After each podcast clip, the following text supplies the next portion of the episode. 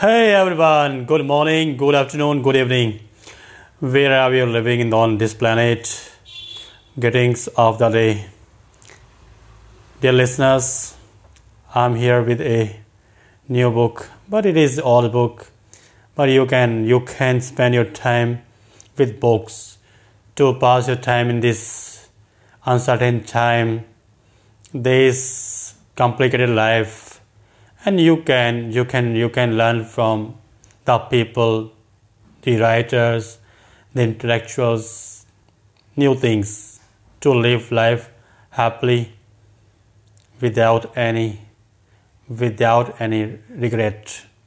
Today i'm with a new book the interestings by meg wolitzer when a group of six friends meet at a summer arts camp in upstate new york in the mid 70s all with their own deep creative pursuits, their connection leads to a lifelong bond.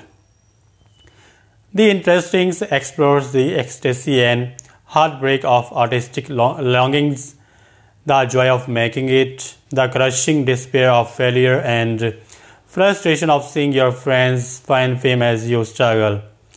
Meg Wolitzer beautifully examines the struggles of following your dreams and the tensions inherent in long time friendships.